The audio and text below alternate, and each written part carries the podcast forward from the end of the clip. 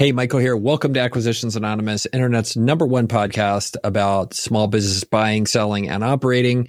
Uh, today, Heather, Bill, and I, Michael, went through a farm slash farm stand slash eco thing slash end of world retreat uh, in Maui that just happened to be 420 acres large. So we dug into this and we went to some places with it. Well, maybe we're all glad we came back from. So here is the episode. Are you looking for a small business to acquire? Well, this book right here is the Bible for people in your shoes. It's the Harvard Business Review Guide to Buying a Small Business. It's the go to book. But here's the problem you see this whole book and this little bit? This is the only part that talks about the hardest part of buying a business finding the right one to buy. And the bad news is it's full of outdated advice and stuff that doesn't work anymore. I'm Michael Girdley. I own 12 companies, including a couple that go out and buy more companies themselves. And I have a podcast where we look at new businesses to buy each and every week. I've looked at thousands of businesses for sale, and I've bought and sold nearly 20 of them. And I'm telling you, the old ways, they don't work anymore. So I made a course with the latest and the greatest, and it's called How to Find a Great Business to Buy. It's laser focused on the new way to run a business search with what works today. So you can play smarter than the sea of buyers who are out there competing against you to try to buy these businesses. And you can get the deal that was meant for you. In the course, you'll learn three things. One, how to narrow your search with a tight thesis. We're hunting with a rifle here, not shotguns. Two, how to scale your outreach to get the most possible leads. This is a numbers game after all. And three, how to run your funnel like a pro so you can boil down thousands of leads to find your one great deal. Plus, you'll get a couple of exclusive Chili's jokes that I've never published before. So what's not to love? Go to girdley.com slash great business to take the course today. I think I click start at precisely the time that is scheduled for us to start. So Gen X, we do it on time. We Am are right, on Heather? time. This is the time we said, and we are starting now. You're either late. You're you're either on time or you're late. That's how Gen X thinks about it. That's right. Right. Uh, so cool. Tell my you, daughter this. Uh, it didn't rub off on her. How, how does she feel about that? Uh, she doesn't see the need to be right on time at all. She does not get it, and it's not that important. But it is to us for some reason. We're obsessed. Yeah. So, uh, so secret for you, which we will now share with the tens of thousands of other listeners. Uh, I am on a quest to bring more exciting deals to this here podcast. And today is the first day for that. Ooh, and starting now. I brought this uh, this farm in Maui that comes with 420 acres, which this piqued my interest a lot because 420 has a very significant number oh. in the thing of the things, right? So, I for those of you that don't know, 420 is a number that correlates highly to marijuana cultivation because it's tea time and you were supposed to smoke marijuana in the afternoon. So, that's when I saw this. I was like, wait, this is a farm that's 420 acres and there is Maui Wowee potentially involved. So, uh, let me share this one and read it to you, Heather, and then we can uh, decide how high you are on this idea. on this this one deal. You see what I did? I am not high on it at this moment. But You're not see. high on this at this moment. You are in California. Okay.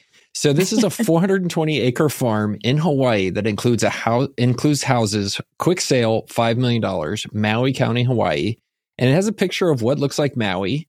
Um, scrolling through things here, there are legit farm implements. There look like there's some. What are those? There, those orchids? Do you think? Birds of paradise. I think. Birds of paradise. Okay. Mm-hmm uh, a, a young lady in in flowers. Mm. And what do these look like here? These are like some sort of gourds. Yeah, I, am not sure what most of those are. Some citrus there, some gourds, maybe some right. native yeah. plants, I guess. Random fruits, and then here they have 100% Hana honey, which maybe we'll find out that they are on the road to Hana, um, which mm-hmm. is a very yeah. special place yes. uh, in Maui. And there's like some rocks. They have rocks too. Man, these this these people win like the award for like best uh best photos. So, so yeah. Okay. So um from BizBuySell, we'll put the link in the show notes and stuff. The asking price is $5 million. Cash flow is not applicable. Uh, nothing here listed for gross revenue, EBITDA, FF&E, all that kind of stuff. Established in 1992. Uh, we are selling a business you are buying a lifestyle. We have an extensive write up telling a large amount of information about the farm, but it's too long for this description box that is allowed by BizBuySell format. So please go to Buy Farm Hana. Apologize, apologies for no live link in the description box and access the full details of this exciting opportunity. It would be well worth your time. Uh, then they have, uh, I guess, a video here and an attached document. And I'll read some of the specs and I think we'll go to their website. So, located in Maui County, Hawaii, it has four employees. Uh, see the website for full description. Um, and anything else here? Yeah, there's some other stuff. Okay, so let's go to buy Hana Tropicals. Mm. A 78 year old farmer is reluctantly retiring from a 420 acre farm on the idyllic island of Maui, Hawaii. Give yourself a once in a lifetime opportunity to live your dreams. Seize this chance to live your lives well and fully in Hana, a hidden gem on the island of Maui. Immerse yourself in the aloha of these islands, farm organically, live sustainably, and become part of this very special community called Hana. Hana offers a semi tropical climate year round, which means you can choose a fully self sustaining lifestyle you have 365 growing days every year, so you have the opportunity to grow all your own vegetables and fruit. Chickens and ducks are very happy on the land and provide eggs and meat. Anything additional may be purchased weekly at the Hana's Farmers Market, including locally raised beef and pork and locally caught fish. Annual rainfall averages 80 inches per year, so living with a water catchment system is a reasonable goal. There's enough rain that there has been no need to water irrigate these fields, and there is certainly enough sun to power telephone and internet access. The farm was ready for sale in March 2020, but due to the COVID pandemic, the aging owners decided to delay the sale and shelter in place. We spent the lockdown living on the farm with our interns and shockingly had a marvelous time! Exclamation point. Our lives continued. The community pulled in and sheltered its own, and together we all managed. We had a few difficult years. We stopped tours, and of course, this affected our bottom line. However, we are still able to operate and live comfortably. The potential for multi million dollar sales when you take over this magnificent farm and other farms on Maui of only 20 acres generate sales of over $2 million, so the sky's the limit with the right investment planning.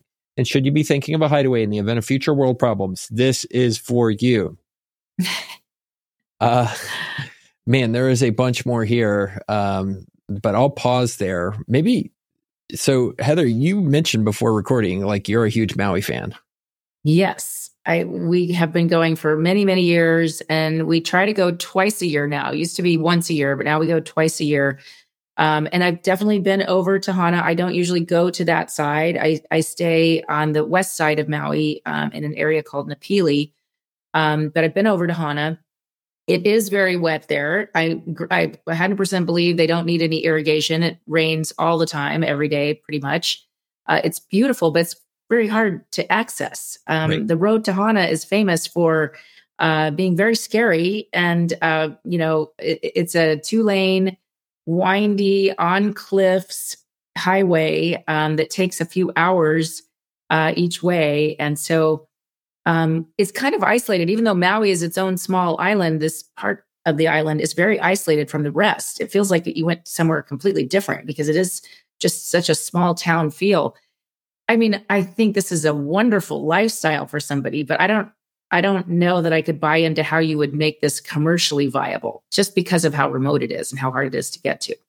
Uh it is it is the coolest thing about Maui if you've never been there is how many microclimates there are on like one island. And you have everything from Haleakala, the the volcano that's somewhat I guess it's it's still active, Haleakala, or is that drive a mistake? I don't think so. No, I don't think but, Haleakala is. But you go, you can drive up there in the morning and watch the sunrise above the clouds, and you can in the afternoon be down surfing, uh, all the way, all the way like at the water's edge, and then you have the west end of the island that's totally dry, and you have the east end of the island that's like this, like total rainforest all the time, and right. uh, the north shore is different than the south shore, and then you have um, Kapalua. Kapalua is one of my favorite, like on the west, um, and then of course Lahaina, where all the horrible stuff happened. So, yeah, pretty uh pretty pretty far out deal. But I think to your question here, like how are they like like how are they like pitching this as like a business? It feels there's not a lot of things you would expect to see in a business in this listing. Like revenue would be kind of important.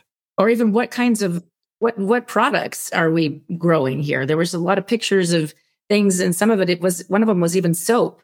Um, but you know, what are we actually growing? Um, and to your point earlier, it what are we growing? Is there something there's kind of a list here. They have fruit, vegetables, herb gardens, a food forest with avocados, papaya, mango. Uh, then they have like hiking trails. Uh, then they also have moringa trees, which I don't even know what a moringa tree is, and a greenhouse. What aren't we growing? I think is the question. they grow everything. I think it sounds beautiful. Let, this is a lifestyle business. Yes, totally, totally. I also saw a goat farm on Maui once, and I, I it definitely caught my eye. I got excited about it, and I'm like, well, wait a minute, a goat farm that sounds kind of hard. maybe that's harder than this, but but with goats, maybe you could you could actually make some money. This this is, I think, you need farming equipment over there on this side of the island to really make this commercially viable. So you'd have capex. Um, I don't know how flat the land is. It's you know, it's the Hana side. I don't think is very flat. It's very jungly, and um, and you know, it's definitely got some terrain to it. Uh, 420 acres. I wonder how much of it's really usable as farmland.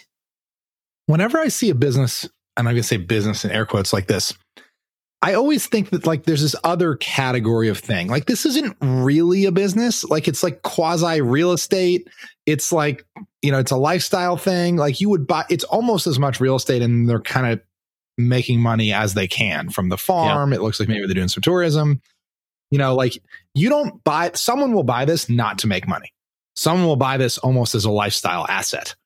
Right? Like this can't be valued on the cash flow streams of the business that is on top of it. I don't think it's 420 acres in Maui. I mean, that's that's worth a lot of money just on its own. Like, what are you gonna what business are you gonna put on that that eclipses the value of the acreage?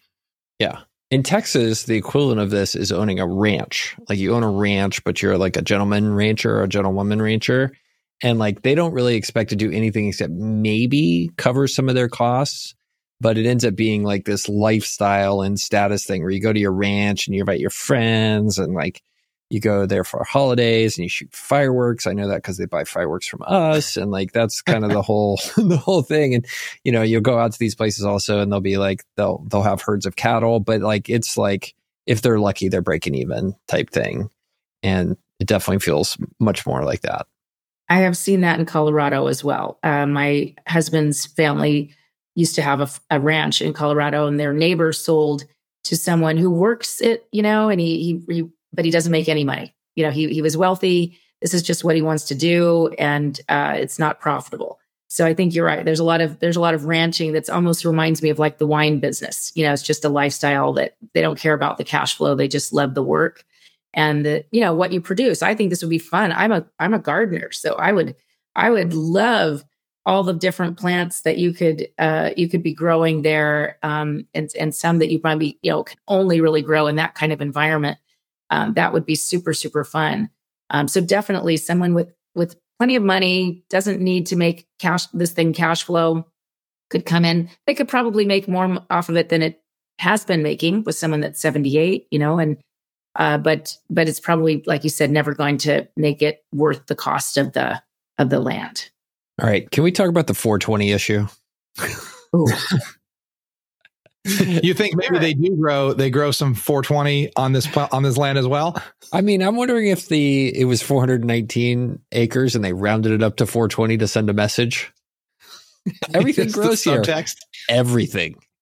It very well could have some 420 there. I think, uh, as you said, Maui has uh, even before it was legalized. I don't think it's legal in Hawaii. I don't I don't know actually. Uh, I don't think it is though.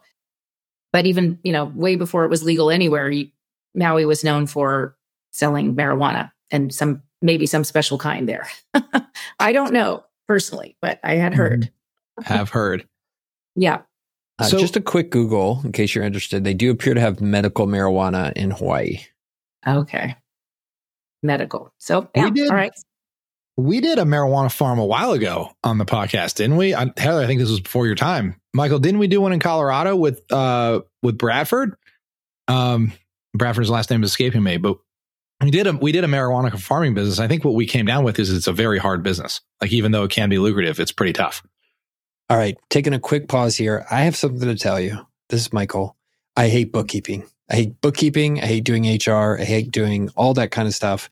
Uh, but for bookkeeping, I have found a solution. It is um, my friend Charlie's business called cloudbookkeeping.com. So that's cloudbookkeeping.com. Uh, they are your perfect partner if you want to get bookkeeping out of your hair and focus on making your company, your customers happier and more successful. So um, please give them a call. Call Charlie, cloudbookkeeping.com. Tell them we sent you. Uh, they're a great way if you're a business buyer, if you're a business owner, you're tired of hassling uh, with getting your bookkeeping done. He's got a whole fleet of people that are well trained and work for him. Uh, he's located here in San Antonio, so I can tell you because of that, he's awesome. And uh, they're a great partner for you to potentially call to help with all your bookkeeping needs so you can do the important stuff in your business uh, rather than worry about getting your books right. So uh, give Charlie a call, cloudbookkeeping.com. And now back to the episode. What I've heard about marijuana businesses is there's they're you know doing it legally subject to all the regulation and they're still competing with illegal operations who don't have to comply with those regulations. And that that's been the real uh, bummer of investing in the marijuana the legal marijuana space is you still have too much illegal competition that's that's just going to you know eat your lunch basically and sell for cheaper. Um, that's what i've heard. Is there there are some instances of this where so i'm seeing it's trading it's a USC corporation. So of course this is hawaii so it is america so all the same tax rules apply. Is there some version of this that it's a giant kind of tax structure that they're trying to do the businesses on the land in order to you know have a write off a bunch of losses? I mean we don't at all see here any kind of profit or you know there's not a lot about the actual hard numbers of the business you know, is it possible that you got 420 acres on beautiful Maui and, you know, you're, you're, you're kind of running it as a business so you can deduct a whole bunch of, you know, or you have enough, you know, enough revenue to offset the property taxes. And it's just sort of that type of thing that you got a business on top of the land and it's not, it's not a good standalone business. So why would you do that as a C corp though? Because a C corp functions as a blocker and depreciation, all that kind of stuff, and the losses, right? Like those get those get retained as NOLs inside the company. Well, and that's what I wonder if the land is held by the C corp or held in a separate entity or not. Well, it kind of this also ties back to a point which is like a lot of people go to loan to market this stuff and this is kind of what this type of listing is what you see when somebody does a for sale by owner of their business and they don't really know what they're doing. like they don't know which channel to even advertise on. Yeah. Yeah, I mean, the first sign is this probably should not be on BizBuySell because this is a lifestyle business. Um, what I guess we also saw that last week, Heather, with the winery. It's like, oh, you guys actually should be. This should be done by a residential broker, not by, you know, somebody selling lifestyle, not somebody, not somebody selling this. I was talking to a founder this morning and he's considering selling his business and I was kind of helping him think through that. Um, and his business will go for tens of millions of dollars. Uh, and he was saying, you know, hey, I've got a couple of introductions to a couple of private equity firms. And he goes, I started talking to some investment banks and they're going to charge me a million dollars to market my business, like, you know, five, 4%, something like that. Uh, like, he was like, that's absurd. Like, that's so expensive. And I was like, you got to understand you're going to get way more than two million, like a million or two million dollars extra for your business if you hire a really good intermediary. You know, yeah. that's going to take it to multiple private equity groups. And, you know, th- this is sort of, you know, as I look on the screen here, if you're on YouTube, like, you know, this doesn't happen. What you're looking at and reading here with a really well qualified intermediary. You know, and you've got like you got us, you got confused buyers. Nobody really knows what it is. You just end up not not inquiring unless you're interested in building a housing development on the acreage. Um, you know, it's just not. This is why you hire a broker. Slam dunk. This is why you hire an intermediary. I have a client that uh, bought a business, and he said one of the best businesses they ever bought, and they, bought several, uh, was from a really bad broker. It was like one of the worst CIMs they'd ever seen. It did su- did such a poor job of actually describing what the business was, but when they peeled back the layers and saw the gem that was there, uh, they got a, a, killer deal. The buyer did, of course. The seller did not. Um, so it kind of goes both ways. You, you, have to how you represent, you know, the business for sale to the right audience, uh, pointing out the right things is a huge swing in the value that you're going to end up getting out of the business, or whether you're even going to be able to sell it at all in some cases. Yep. Hire a good broker. Jeez.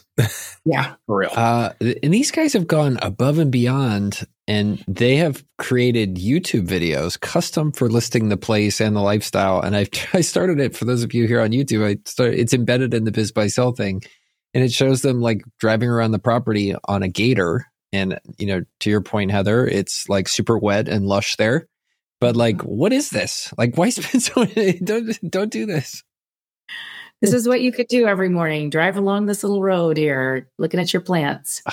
It's an 18 minute video uh, in first person of him driving a gator around the property, which Yeah. you know, it tells you what you're getting. But I think it underscores here what you're getting here is you're getting property, not necessarily a business. And that's Yeah. why you say they're growing bananas and they're growing matcha tea and they're growing flowers and like they're doing all kinds of like this is a farm and they are making whatever business they can make out of the acreage. Which also may mean that they can't, th- this property isn't developable. You know, like it, it, it probably isn't allowed to be built on. There's a lot of regulation in Hawaii uh, around that. Um, and so, you know, this is probably the highest and best use legally for the land, I'm going to guess. I, well, I think that's the key, right, Heather? This is not the highest and best use of the land, period, for sure. But it may be the highest and best use that is legally allowed. And that, of course, would be diligence point 1A. You know, if you were going to buy this, do I have to farm flowers on this thing forever? In which case, it's not a business. But if you can build this into a incredible Hawaiian resort, this might be the steal of the century. The guy thinks he's selling you a flower farm, but he's actually selling you a site for a resort. You know, the the price on those are potential order of magnitude different. There is a problem with that idea, though. Even if it was allowed, I think it would be very risky to try to build a resort on this side of Maui. Because this is over on the Hana side. And there is, uh, the last time I was over on that side, there's one resort, maybe like one little hotel and one kind of resort. Um, that's it. And it's not fancy, it's very rustic. Everything is uh, very, very tiny over there because it takes, I think, three hours each way. And it's not just three hours. I don't mind driving three hours on a highway. This is three terrifying. For someone like me, this is three white knuckle terrifying hours. it's really a scary drive. so, not, not a good place to, to build. Yeah, routinely you'll get on that Hana Highway or the Hana Highway, and you'll get like two thirds of the way there, and they'll be like, "Yep, turn around," like Yeah. like it washed out. But it's beautiful because I don't know if you've ever d- done this drive, Bill, but like every like hundred yards is like a gorgeous waterfall, and they're like right next to the they're like right next to the road. It's it's Yeah. amazing. It is Wow. beautiful. Yeah, I I I did it with a driver last time because I just I don't want to drive it ever again. And uh, he had he said just look at the when we were driving back. He said look at the looks on people's faces in the car and uh, coming, Yeah. and they were like we're terrified or fighting, kind of or like mad at each other. People were pulling over to you know because they're getting sick, that kind of thing. That it's it's rough. Wow. That's what you need a helicopter. Well, we did. That's what we did. We did a helicopter one way and a drive back. It's a tour. Uh, it's so kind of a fun. Do you know who has or had the biggest estate in the Hana area of everybody? Do you guys was it a Beatle? No. Was it one Uh, of the Beatles? might have been. Actually, Hana got on the map because the San Francisco Giants had spring training there right after the World World War II. And that was part of Hawaii's idea of like opening up to tourism and getting mainland money in, um, you know, as the military started to recede post World War II. So, yeah, the San Francisco Giants, um, or it might have been the San Francisco Seals at the time. Like they weren't even the Giants yet. They had uh, had spring training in Hana, which, like, as muddy as it is, seems like a huge mistake. like, like, why is this a good idea? I have to tell you about the bank in in Hana. Uh, I have a picture of it, I think, somewhere. But the, it's this. You know how they talk about bankers' hours? There's Mhm. a little bank branch there, only one in Hana, and I think it's open uh, between like 12 and 3, noon and 3 p.m. and it's not even five days a week. So I took a picture of that, like, oh, those are those are good bankers hours if you're living here in Hana. All right, so let me pitch. Let me pitch you on this. I think, I think what would be super interesting and maybe possible. Like, I agree with you, Bill. I don't think you could take something like this and turn it into like a full scale resort like the ones over in Kihei and stuff like that on the other side of the island, Heather. Like there's just no way. Um, but I think you could where I would dig in on this, and I think there could be an interesting business here is you make it like an eco resort, but it's not like one of those ones where like you're you know mai tais and poolside. It's like you're in a rustic cabin and you and your family go and get like totally immersed in nature and and, and the environment. My gut is maybe you could get away with something like that here, have like 10 cabins or something like that, and they might let you do it, um, especially given how big it is. But anyway, that that also comes down to this whole deal. Is like, okay, like unless you can do more with the property than what you're doing now, it looks like you're just buying yourself a bunch of work. No, I, Michael, I like that. You pay me to come to my farm in Hawaii. You do all the work, you till the fields, and then thank you for paying me to do my work. And then I will sell the produce. This is a win win. I'm getting it coming and, and going. You can be yeah, our first. It's an immersive farming experience. I love it. I'm yeah, signing up. It. In Hawaii. I would actually sign up for that. I would actually do the work. So the, do the work, pay to do the work. Pay to do the I work. Would. I mean, it's the you could and you could call it Huck Finn's farm. Yeah. So if you if you're familiar with Tom Sawyer, right? You remember Huck Finn talked everybody yeah. to doing the work. Yeah, painting the fence because yeah. it was so fun. Mm. All right, I, perfect. I'll own it. You guys do the work. I it's I think it's sorted out perfectly. Killer. And somebody has to drive me in because I'm not driving. Yep. Well, helicopter yep. you in to work on the farm. Yes, helicopter me in. Thank you. it's so beautiful out there. It'd be so great, but man, what a project. What a project. It's beautiful though. Okay. Well, if anybody pursues this one, give us a call. And they have their number and everything. These guys are definitely like they're working it. They're really trying to they're really trying to pitch their deal. But it's beautiful. Man, what a what a tough one. Ian Ballantine. Uh, it's fun. I've Googled here uh, LinkedIn Ian Ballantine. you guys got a sheet there. Let me show you this guy's LinkedIn profile. Does he have a hat? Ian, Is he touching his face? no, no, it's it's not even there. It says um, Ian Ballantine on LinkedIn, no profile photo. And then his title, he's in Hana, Hawaii, and his title is number one worker. Mm-hmm. I'm going to tattoo that on myself. And that's I think he must position. own the business. This must be the owner. Who yeah. knows? But he's yeah. the number one yeah, worker. It's got, yeah, it's got to be. Yeah. yeah. oh, I might have to. I might have to connect with him. yeah, you should. But you know, you see these people and you're like, this guy has got it figured out. You know, like right. he doesn't need a LinkedIn. He's living in Hawaii on 420 acres. What are we doing wrong? Yeah. Yeah. He can have a LinkedIn like that and he doesn't care. That's fine. It's funny. Yeah. uh, th- those are, yeah, you're, I love the billionaires where it's just like no picture. It's like, AOL what's your address. LinkedIn profile? Jim. It's like, okay, yeah. Jim is worth either a lot of money or no money. Is a very barbell distribution for Jim. That is true. that is true. All right. Well, cool. Well, let's wrap this one up and uh, we'll see everybody next week. Thanks for being here. Aloha. Aloha, as they say. well, aloha you with the next deal.